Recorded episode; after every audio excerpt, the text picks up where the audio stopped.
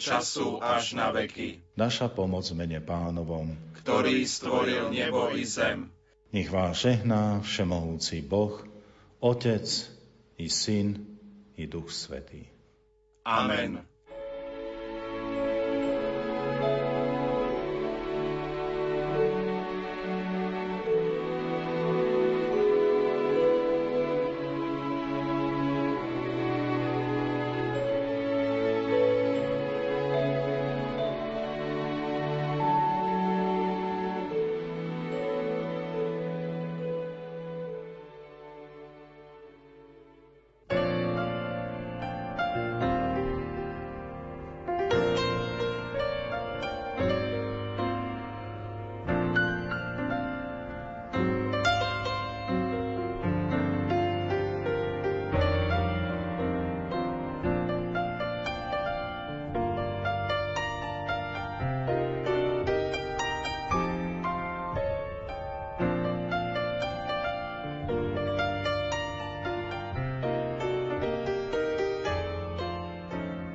Niekedy sa nám môže zdať, že biblické príbehy sú vzdialené od našich životov. Povieme si, že vtedy bola iná doba. V skutočnosti sú však biblické príbehy aktuálne aj dnes. A to práve preto, že v nich vystupujú reálne postavy, tak povediac z mesa a kostí.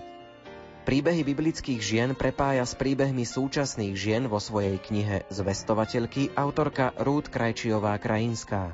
Autorku a jej dielo predstavíme v literárnej kaviarni – Príjemné počúvanie vám želajú hudobná dramaturgička Diana Rauchová, ukážky interpretuje Andrea Čelková, technicky spolupracuje Pavol Horňák a od mikrofónu sa vám prihovára Ondrej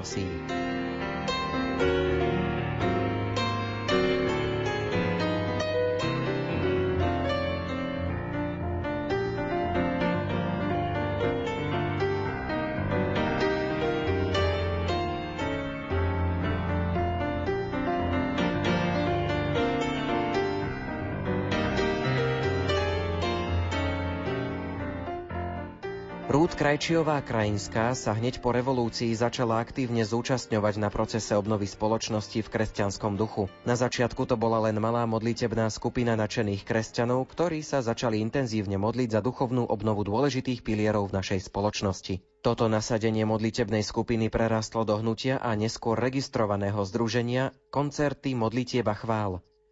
Od roku 1997 vedie Združenie žien EGLO v Slovenskej republike, ktoré je súčasťou Eglow International. Je zakladateľkou hudobno-literárnych popoludní Žalmy kráľa Dávida, ktoré sa od roku 2010 stali súčasťou programu Bratislavské hudobné leto a odzneli aj v iných mestách Slovenska. Od roku 2009 vedie dobrovoľnícku väzenskú službu medzi odsúdenými ženami na Slovensku. Je členkou správnej rady občianskeho združenia Kresťania v meste. Je absolventkou medzinárodného biblického vzdelávania a venovala sa intenzívne štúdiu biblických žien. K čitateľom sa v týchto dňoch postupne dostáva kniha Zvestovateľky z vášho pera. Je to kniha, ktorá prepája biblické príbehy s príbehmi súčasnosti a preto sa najprv opýtam na tú Bibliu. Čím je Sveté písmo vo vašom živote v súčasnosti? Ako často a kedy prichádzate do kontaktu so Svetým písmom?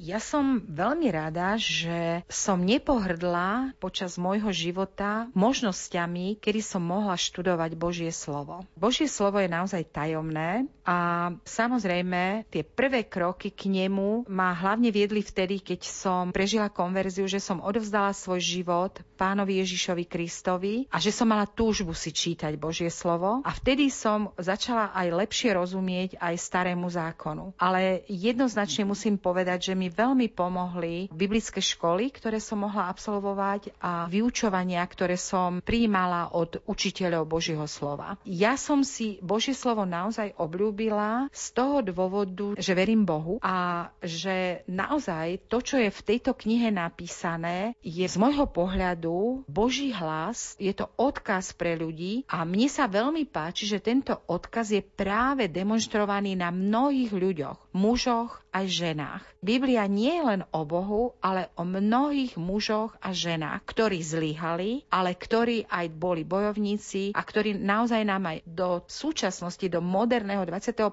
storočia zanechali odkaz, ktorý je použiteľný aj v našom období. Keby sme si urobili taký malý prierez, ktoré biblické ženy v knihe spomínate? Ja som v tej knihe zvestovateľky naozaj siahla po ženách zo starého zákona, ale tie som nevytrhla z kontextu tých daných pomerov a okolností, v ktorých sa oni nachádzali. To znamená, že keď ja som začínala úplne od našej pramatky Evy, tak jasne sa zaoberám aj Adamom a som tam nejakým spôsobom sa snažila odkryť aj tú neposlušnosť, aj ten odkaz, ktorý nám Adam aj Eva zanechali. Tak by som mohla hovoriť o ďalších ženách, že napríklad Sára nemôže byť samotná. K Sáre bezpodmienšie patrí Abraham. A ďalšie ženy, ktoré sa tam motali okolo nej a ktoré zohrali veľmi vážnu úlohu vlastne v celom jej príbehu. Ďalej by som mohla povedať Miriam. Nemohla som len Miriam vytrhnúť. Ja som videla ju v kontexte toho, že Boh ju dal do blízkosti Mojžiša a že ona a ďalšie ženy sa podielali na tom, aby Mojžišov život bol zachovaný a aby vyrastol do dospelosti a aby si ho pán Boh použil pre ten plán, ktorý mal pre vyvedenie ľudu z Egypta do zasľúbenej zeme. Prečo ste sa vôbec rozhodli písať takúto knihu? Ja som sa zaoberala skutočne hĺbším štúdiom biblických žien. Bolo mi aj cťou, že som to mohla prednášať v Bratislave 2,5 roka a potom moje posluchačky ma viac menej tak pozbudzovali. Napíšte o tom knihu, alebo niečo s tým urobte, že to je škoda len tak záložiť. Ja som k tomu dospela, nebolo to hneď, že som premohla takú svoju pohodlnosť a že som sa rozhodla, že sa pustím do toho písania. Veľmi som vďačná Pánu Bohu, že som dokázala to dotiahnuť do tej finálnej podoby robí. Že tá kniha je už naozaj na pultoch knihkupectiev a verím tomu, že on bol za tým, že nie sú to len nejaké moje schopnosti alebo nejaké moje perfektné štúdium. Snažila som sa byť veľmi taká jednoduchá, taká čistá, aby to bolo s odvolávkami na Božie slovo, aby som si nevymýšľala. Je úžasné, že tá kniha je autentická. Či sa týka príbehov zo súčasnosti, a to je z mojej rodiny, mojich priateľov a mňa samotnej, alebo teda príbehov, ktoré sú z písma a tam som sa snažila naozaj neísť hlboko nejako medzi riadky, že by som si začala tam nejako veľmi vymýšľať, lebo je veľa románových kníh, ktoré si zobrali podklad ako z písma, ale je tam veľa románovej omáčky ako zobraté, ako čo ja zase nemám proti tomu nič, sú rôzni čitatelia, ale ja som sa tomuto snažila vyvarovať. Kniha sa volá Zvestovateľky, prečo práve takýto názov? Samozrejme mi chodili pomysly stále, že biblické ženy a niekedy som robila prednášky žena podľa Božieho srdca. Pred 15 rokmi pri čítaní písma som sa dostala k žalmu 68 a v 11. verši je napísaný takýto text. Pán vydal ohlas a veľký je zástup zvestovateľiek víťazstva. A mňa toto úplne šoklo až do takej miery, že vtedy som vyslovene vo všetkých pôvodinách hľadala a prosila moje priateľky, ktoré študovali hebrejčinu alebo grečtinu, že či skutočne ten verš v tom písme je o zvestovateľkách, či to nie je nejaký prekleb alebo nedostatočný preklad a naozaj ten žalm 68, to je prorocký Davidov žalm, hovorí o zvestovateľkách. Niekde je písané v niektorých prekladoch, že dobrých vecí a niekde je písané, že zvestovateľ je k víťazstva. Takže názov knihy pochádza z tohoto žalmu a som si dovolila aj na zadnú stranu tento žalm zacitovať. うん。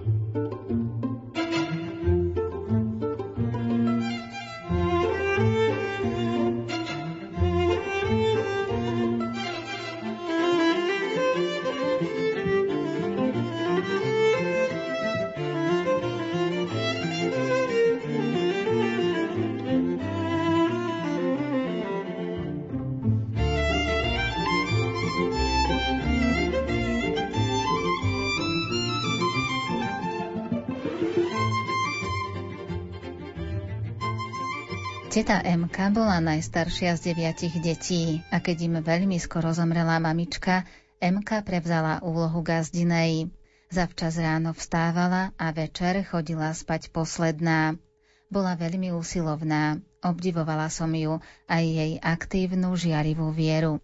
Videla som, že v jej srdci býva pán Ježiš. Hovorievala, že radosť pánova je jej silou a pre mňa bola toho živým dôkazom. Starala sa o celú domácnosť, záhradu i domáce zvieratá. Po večeroch štrikovala, háčkovala, strihala staré obliečky a iné látky aj ošatenie na materiál, z ktorého tkala koberce. Úprimne som ju obdivovala a veľmi som si vážila, že nás každé leto pozývala, aby sme prišli na huby, čučorietky alebo brusnice. Keď som jej hovorila, že má dosť starostí aj bez nás, vravievala, len príď, bude nám veselšie. Teta Emka bola usilovná ako včielka a rozhodne patrila medzi zvestovateľky radostných vecí. Bola usilovnou výťazkou každodenných bojov a svietila žiarivým svetlom vo svojej dedine, kde sa narodila aj žila. Zanechala stopu i v mojom živote, v našej rodine a v životoch ďalších. Zanechala mi aj priateľku, ktorej práve MK hovorila o tom, že ju má Boh rád. Dnes aj ona s láskou spomína na ňu, aj na kresťanské časopisy, ktoré jej dávala pod rohošku pred jej domom. MK mala ešte jednu krásnu vlastnosť. Mala v sebe vrodený inštinkt súcitu a vždy si zachovala postoj ľudskosti a empatie aj k tým najbiednejším. Bez problémov a úctivo sa zhovárala s rómskou ženou, aj s predsedom miestneho úradu v ich dedine. Pamätám si, ako k ním pravidelne chodievalo rómske dievča a veru nikdy neodišlo na prázdno. Bola štedrá a zdalo sa mi, že na seba zabúda. Svojmu Bohu verila v ťažkých rokoch, ale aj vtedy, keď už bolo lepšie. Nevzdala to a nezaujala postoj nariekania, keď bolo počas druhej svetovej vojny i po nej veľmi ťažko, keď nemali peniaze a jedli len kapustu a zemiaky. Aj s tým museli šetriť. Hovorievala, dnes sme už prieberčiví, ale viem, aké je to ísť si večer ľahnúť s pocitom hladu. V jednej izbe ich bolo jedenásť osôb. Spomínala, že k ním do tej plnej izby radi chodili aj susedia. Neobviňovala Boha. Spod hrubých dioptrických okuliarov vždy na mňa hľadeli oči, ktoré prezrádzali. Pokiaľ mám ruky a môžem lietať, myslela tým behať a pracovať, Radujem sa z každého dňa svojho života. Každý problém ju nútil hľadať Božiu tvár a on jej dával riešenia.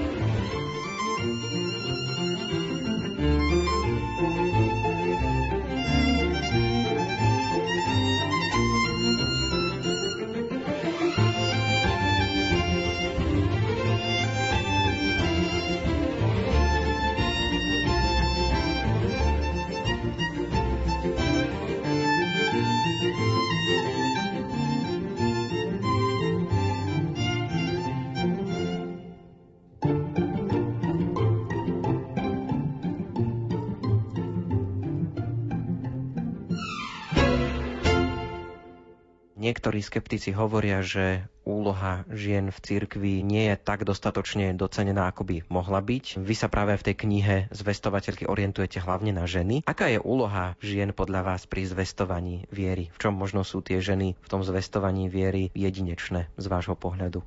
Úloha ženy v cirkvi si myslím, že je veľmi dôležitá. Muži nás potrebujú, ale zároveň my ženy potrebujeme mužov. Práve keď nastane tá symbióza medzi mužom a ženou, naozaj tá dobrá spolupráca, tak vtedy skutočne myslím si, že môže byť viac ovocia, môže byť lepší výkon, môže byť lepší zásah. Ja osobne sa držím písma, a poznám učenie Apoštola Pavla, kde hovorí, že je Kristus, muž, žena a ja s tým naprosto súhlasím. A veľmi sa mi páči, keď niektoré ženy naozaj aj hovoria, že mne Boh mnohokrát odpovedá cez môjho manžela, ktorý je Boží muž. A ja si myslím, že to je úžasné. Ale samozrejme, nie každá žena má manžela, ktorý je veriaci, ktorý hľadá Boha, takže sú aj také ženy, ktoré ako keby musia prevzať tú úlohu v rodine a držať vieru tak, ako im bola zverená napriek okolnostiam. Poznám Božie ženy, že majú túto túžbu byť užitočné v Božom kráľovstve, zachovať vieru, odovzdať ju. Keď im cirkev akákoľvek na to vytvára priestor, tak je to podľa mňa skvelé a podľa mňa Božie kráľovstvo bude viacej môcť napredovať a rozširovať sa, čo je vlastne našou úlohou byť zvestovateľmi a rozširovateľmi princípov Božieho kráľovstva. V knihe zvestovateľky spomínate viacero biblických žien, Eva, Sára, Miriam a ďalšie. Máte aj takú vašu, nazvime to, obľúbenú ženu, ktorá vás inšpiruje z tých biblických príbehov, ktorá vám tak možno najviac prirastla k srdcu? Ja som si všimla, že každá tá žena, ktorá je zapísaná v Biblii, zasahuje ist tú skupinu žien. Dokonca v mojej knihe sa hovorí aj o mladej hebrejke, ktorá bola unesená k Námanovi sírskému do susednej pohanskej krajiny a už táto mladá hebrejka, toto mladé dievča, lebo tam je napísané, že malé dievčatko, to ma úplne šoklo, že to je dievčatko, bolo už ako keby takou zvestovateľkou alebo bola naozaj nástrojom v Božích rukách. Čiže napríklad ja to dievčatko ohromne obdivujem. Ja keď som písala túto kapitolu, ja som mu s veľkou radosťou písala, aj preto, že mám 11 vnúčat a som tam použila aj príbeh mojej prvorodenej vnúčky Sárky. Bola som nadšená aj z tohoto dievčatka, teda predstaviteľky ženského pokolenia. Milujem Rúd, moju menovkyňu. To bola pohanka, moabitka. Obdivujem Sáru, napriek jej mnohej svojvoľnosti. Vieme, že tiež tam spustila mnohé tragédie. Milujem milujem aj novozákonné ženy, Lídiu. Veľmi si vážim Máriu, ktorá bola oddaná Bohu, keď prišiel ten okamih jej použitia, že prišiel k nej aniela, oznámil jej to ťažké a veľké poverenie, ona to prijala. Veľmi ju obdivujem, čo sa v tom čase skutočne dialo a že aké ona na seba prijala bremeno, aj riziko, že sa vzdala svojej lásky, dá sa povedať, pretože naozaj tam nebolo isté, že Jozef sa jej nevzdá. Musím úprimne povedať, že nemám úplne jednu obľúbenú biblickú ženu. Ja by som mohla pať, že ich je viacej. Ester obdivujem. Obdivujem Abigail. Tá mala veľmi zlého muža, surovca, opilca. Aj na našom Slovensku takéto rodiny sú. Táto žena zanecháva mocné posolstvo práve pre ženy, ktoré sú postihnuté takýmto osudom. A takto by som mohla ďalej hovoriť napríklad ženy, ktoré sú neplodné. Pre nich odkaz nesie Anna, ktorá porodila potom Samuela, ktorý mal veľký význam pre celý židovský národ, ale potom mala aj ďalšie deti, hej, a bola dlho neplodná a znášala tento údel veľmi ťažko. Moje srdce je otvorené, vážim si ich, obdivujem ich. Len vrelo odporúčam, potešte sa pri Božom slove, že aj v minulosti to mnohé ženy mali ťažké, ale keď dôverovali Bohu, tak bolo východisko. thank you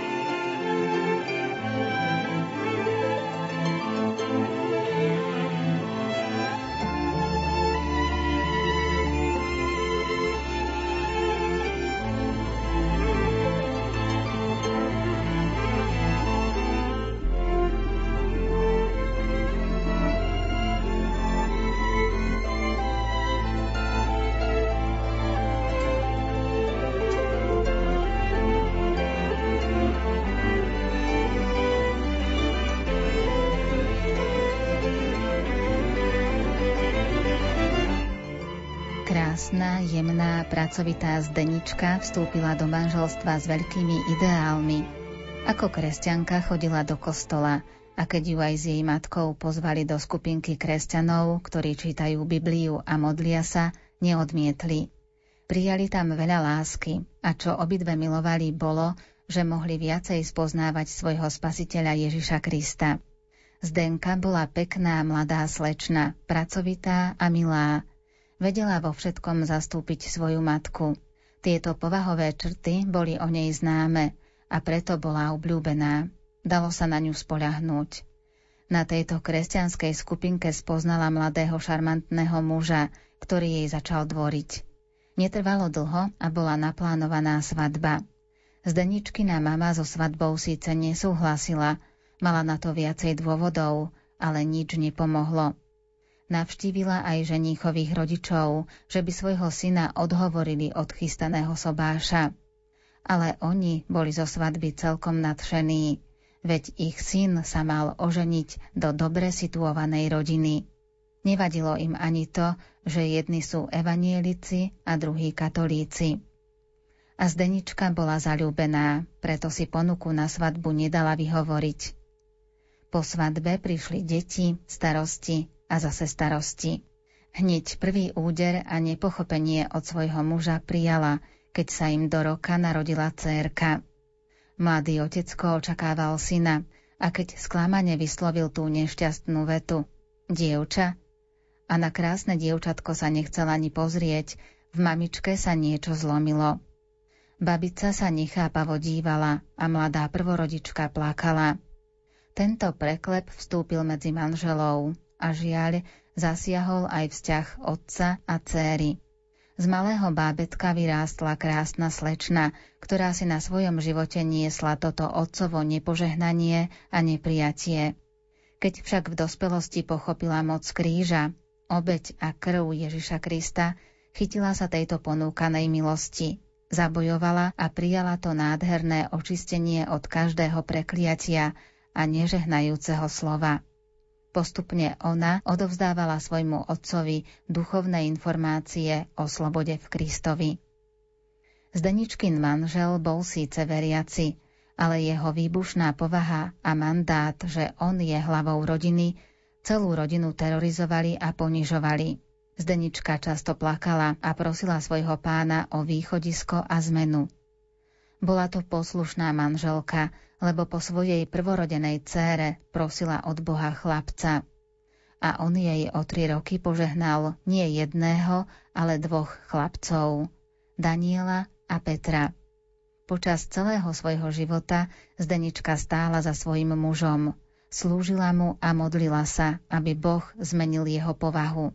Ich spolužitie komplikovali aj mnohé zlé celospoločenské udalosti, ako znárodnenie, predaj potravín na lístky a pridružilo sa aj to, že nemali kde bývať, lebo im majetok zoštátnili. Skúšky prichádzali prirýchlo a zmeny pomaly. Bolo treba vydržať a nevzdávať sa. Do rodiny prišli až také nezhody, že jej niektorí radili, aby svojho muža opustila – Zdenička bola pevnou stálicou, neopustila svojho muža a bolo krásne vidieť, ako mu ponúka ďalšie šance a odpúšťa a odpúšťa. Svoj život obetovala tiež svojim deťom, ale tie vyleteli z hniezda a ona zostávala v modlitbách za ne i za svojho muža. Hovorí sa, že život jedného človeka je kvapka v mori. Jedno je isté, že veľmi rýchlo pretečie a zostávajú spomienky na naše prehraté a vyhraté boje, pohľadenie, vzájomnú lásku a pochopenie jeden druhého. Veľmi som vďačná svojmu Bohu, že po desiatkách rokov sme sa celá rodina spolu stretli pri výnimočnej udalosti. My, súrodenci, aj so svojimi deťmi a ďalšími príbuznými sme mohli sláviť zlatú svadbu našich rodičov. Stáli pred nami šťastní, usmiatí manželia, otec, mama a starí rodičia, preskúšaní, preverení a vďační jeden za druhého. My deti sme boli veľmi šťastní, že ich takto môžeme vidieť. Na ten slnečný, krásny deň na priedomí domu mojej sestry nikdy nezabudnem. Všetko pripravila ako naozajstnú svadbu.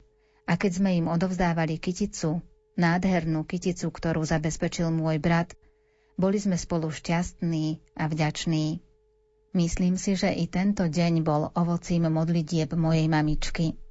Vždy túžila mať nás znovu a znovu pri sebe. Radovala sa z každej takej príležitosti. Svoj životný boj vyhrala a počula som, ako povzbudzovala aj iné ženy slovami. S pánom Ježišom prekonáš tie ťažkosti. Dokážeš to. Vezmi to ako svoj kríž. S Božou pomocou ho unesieš, Nevzdávaj to. Nezabudni, prečo si sa pre svojho muža rozhodla. Pýtaj si od Boha silu na zachovanie svojej rodiny a buď svojmu mužovi oporou. Nezabudni na svoje deti, ktoré ti s ním Boh požehnal.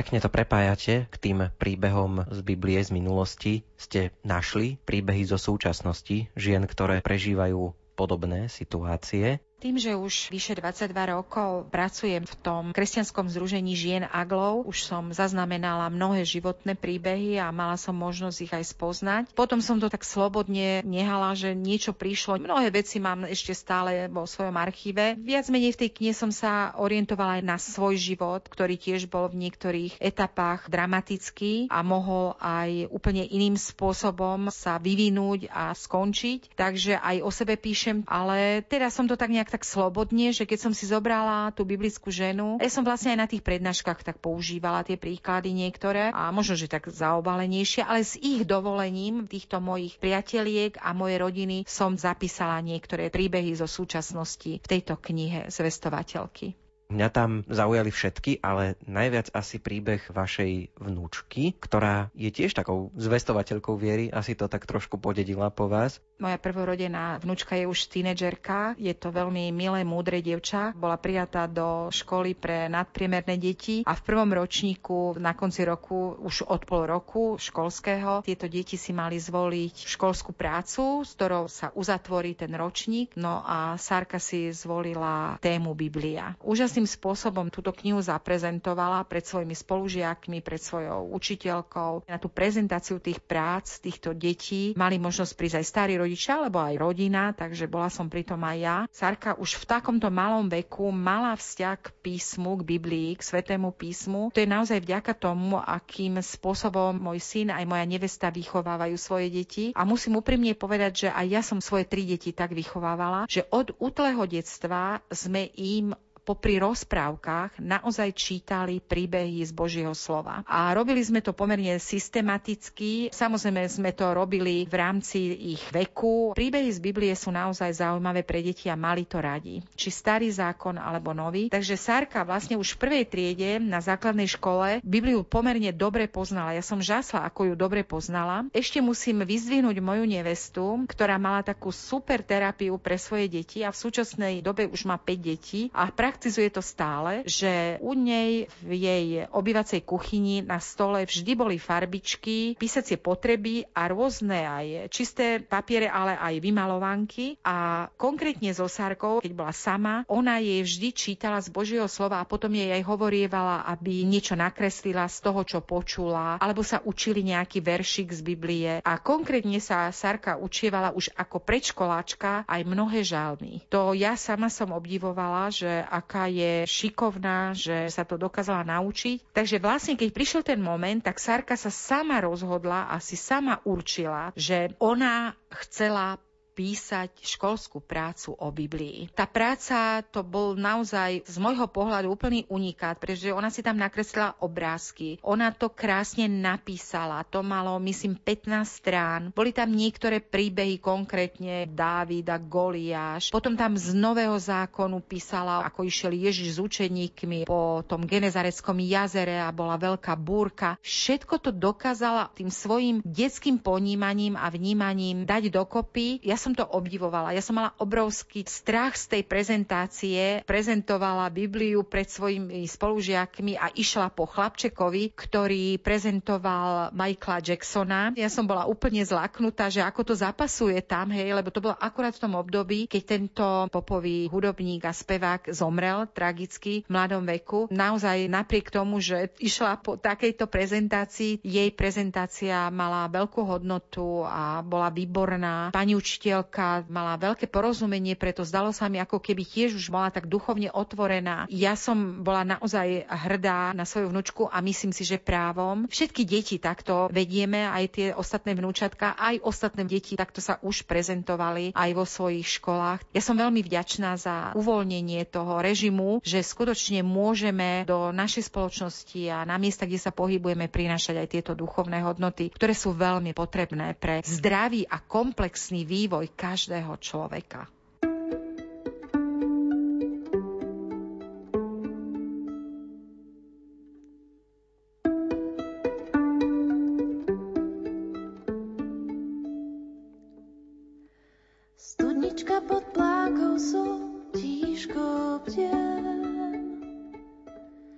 Nerušte krúj moje, keď čakám nový deň.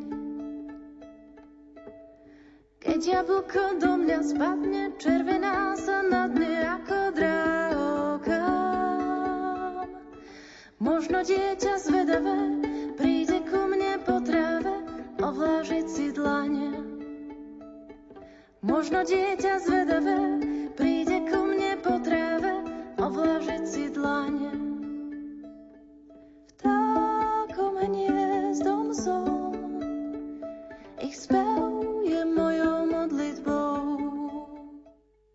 Zvestovateľky vás autorka prevedie cez Božie slovo tak, ako ste to zrejme ešte nezažili.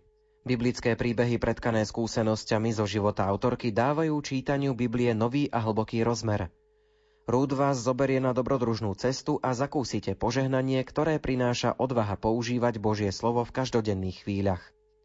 Dôvera v Boha, ktorou žije Rúd, je taká povzbudzujúca, že posunie i váš vlastný vzťah s Bohom.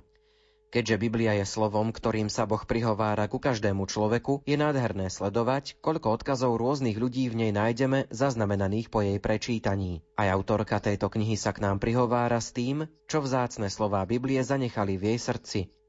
S ľahkosťou písaného textu nás prevádza postrehmi z knihy kníh, ktoré ovplyvnili jej život a súčasne to dokumentuje svojimi príbehmi, ktorými odhaľuje časti svojho života. Môžeme vidieť, že v autorkynom živote je kniha kníh naozaj živá podľa toho, ako ju ovplyvňuje. Na záver dnešnej literárnej kaviarne som si dovolil zacitovať z predhovorov ku knihe zvestovateľky autorky Rúd Krajčiovej Krajinskej. Dnešné vydanie literárnej kaviarne je na konci. Hudbu vybrala Diana Rauchová, texty interpretovala Andrea Čelková, technicky spolupracoval Pavol Horňák a od mikrofónu sa lúči Ondrej Rosík. Do počutia.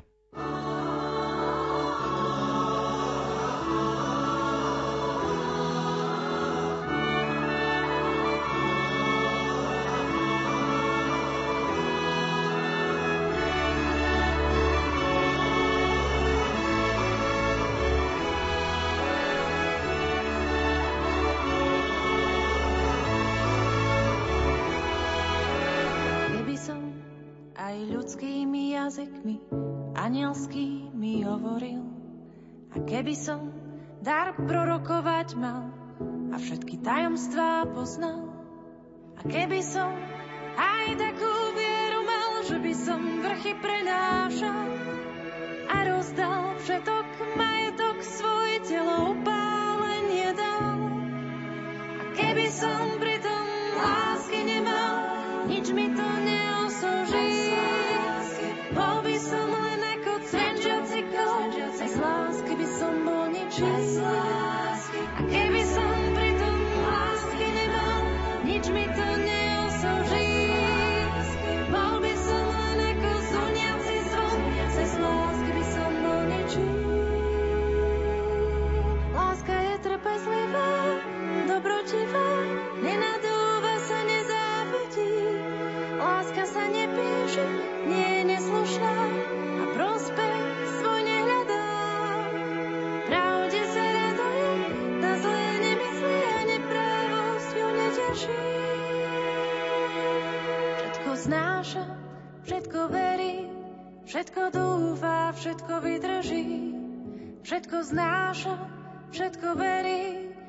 všetko dúfa, všetko vydrží. Všetko znáša, všetko verí,